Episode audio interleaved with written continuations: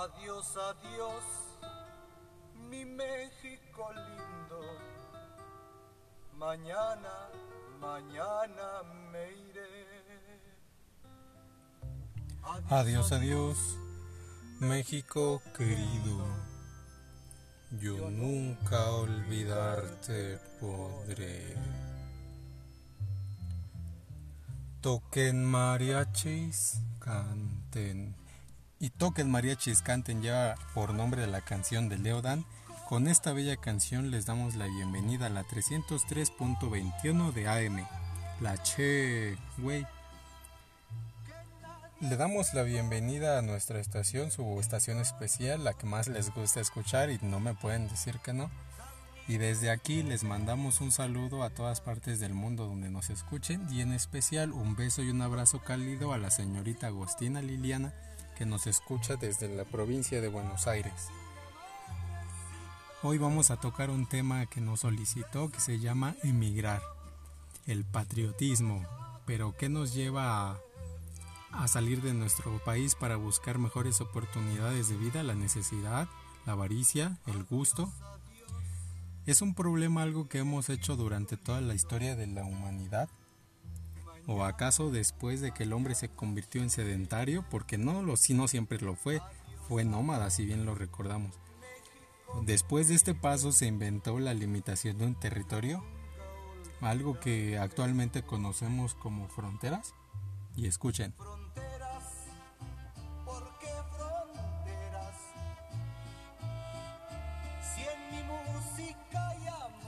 Si en nuestra música hay amor, si en nuestra vida hay amor, en todas partes existe el amor. Hoy les vamos a platicar de la migración en México, porque es un tema muy puntual que se vive todos los días, ya que los estudiantes no me pueden negar, no me pueden negar. Algunos mm, estudian para quedarse en México, pero la mayoría, el futuro de México está estudiando para que en el futuro pueda irse de México, para buscar esas oportunidades que aquí no existen si recuerdan de la persona que inventó la televisión a color, no tuvo bastante apoyo por parte del gobierno mexicano. Tuvo que emigrar hacia Estados Unidos para que después su trabajo se haya visto materializado y hoy en día podamos ver la televisión a color. Esto es un tema muy particular que nos gusta mencionar y que también se extiende hacia otras partes, por ejemplo el trabajo. Y los mexicanos eh, van en busca de nuevas oportunidades en su vida, de más dinero, de, poder generarle un futuro a, su familia aquí en México, porque muchas veces aquí no se puede, muchas veces aquí se, se limitan a ciertas cosas, a un salario mínimo, algo que no nos alcanza día con día. Pero también hoy en día se vive la actualidad del narcotráfico, ya no puedes emigrar como antes lo hacían mm, las, las generaciones, las generaciones anteriores que solamente tomaban una maleta, le pagaban unos cuantos dólares al coyote y los cruzaba. Ahora tienen una encomienda que se les llama mulas. Las mulas son las que tienen que, que verse obligadas a transportar drogas para poder ir a Estados Unidos. Y supongo que es algo que se vive en otros países. Así es que si me lo pueden comentar les agradecería mucho esa parte. Ser inmigrante también es considerado como un... En tu país, ¿cómo es considerado un inmigrante?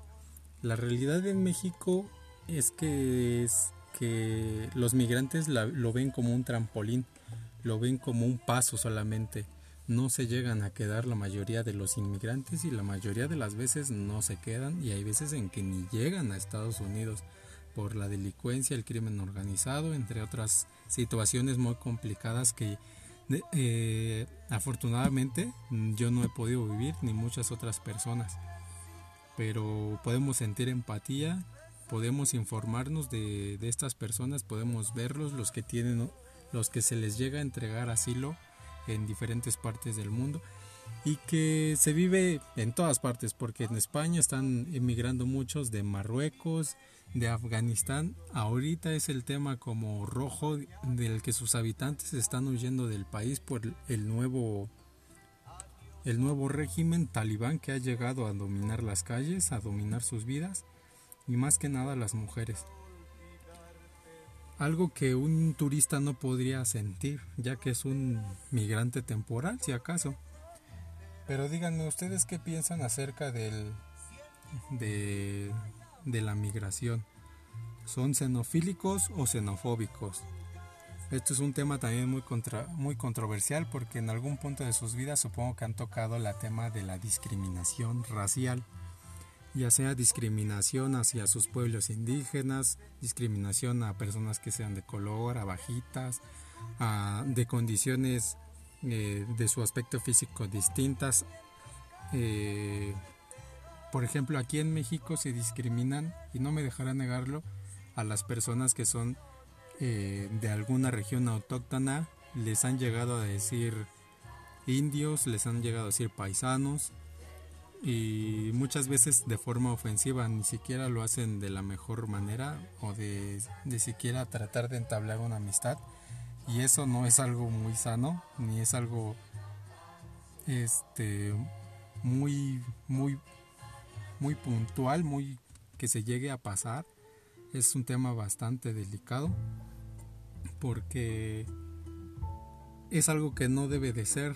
Tendríamos que ser xenofílicos. Aquí en México, afortunadamente o desafortunadamente, la mayoría de los mexicanos son malinchistas. Es un término que se le dio o se acuñó después de la conquista, ya que prefieren estar con o son, son más empáticos hacia los extranjeros que llegan, chinos, estadounidenses de alguna otra parte de la región.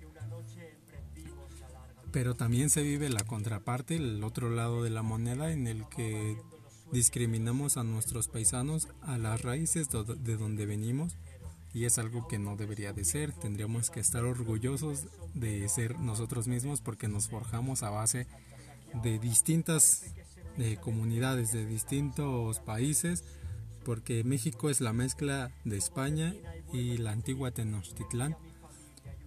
Y supongo que también a lo largo de la travesía de Aztlán hasta, fundar la, hasta la fundación de Tenochtitlán se unieron varias regiones de varios este, estados de la República o de lo que a hoy es la República Mexicana y gracias a eso se forjó México Tenochtitlán.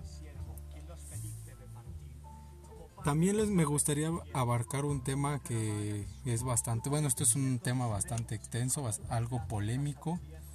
Y, y ustedes qué piensan de esto? ¿Qué piensan de, de, de la migración, de buscar oportunidades mejores para su vida o la de su familia en otro país, en otro territorio muy desconocido al que ustedes están acostumbrados a ver día con día?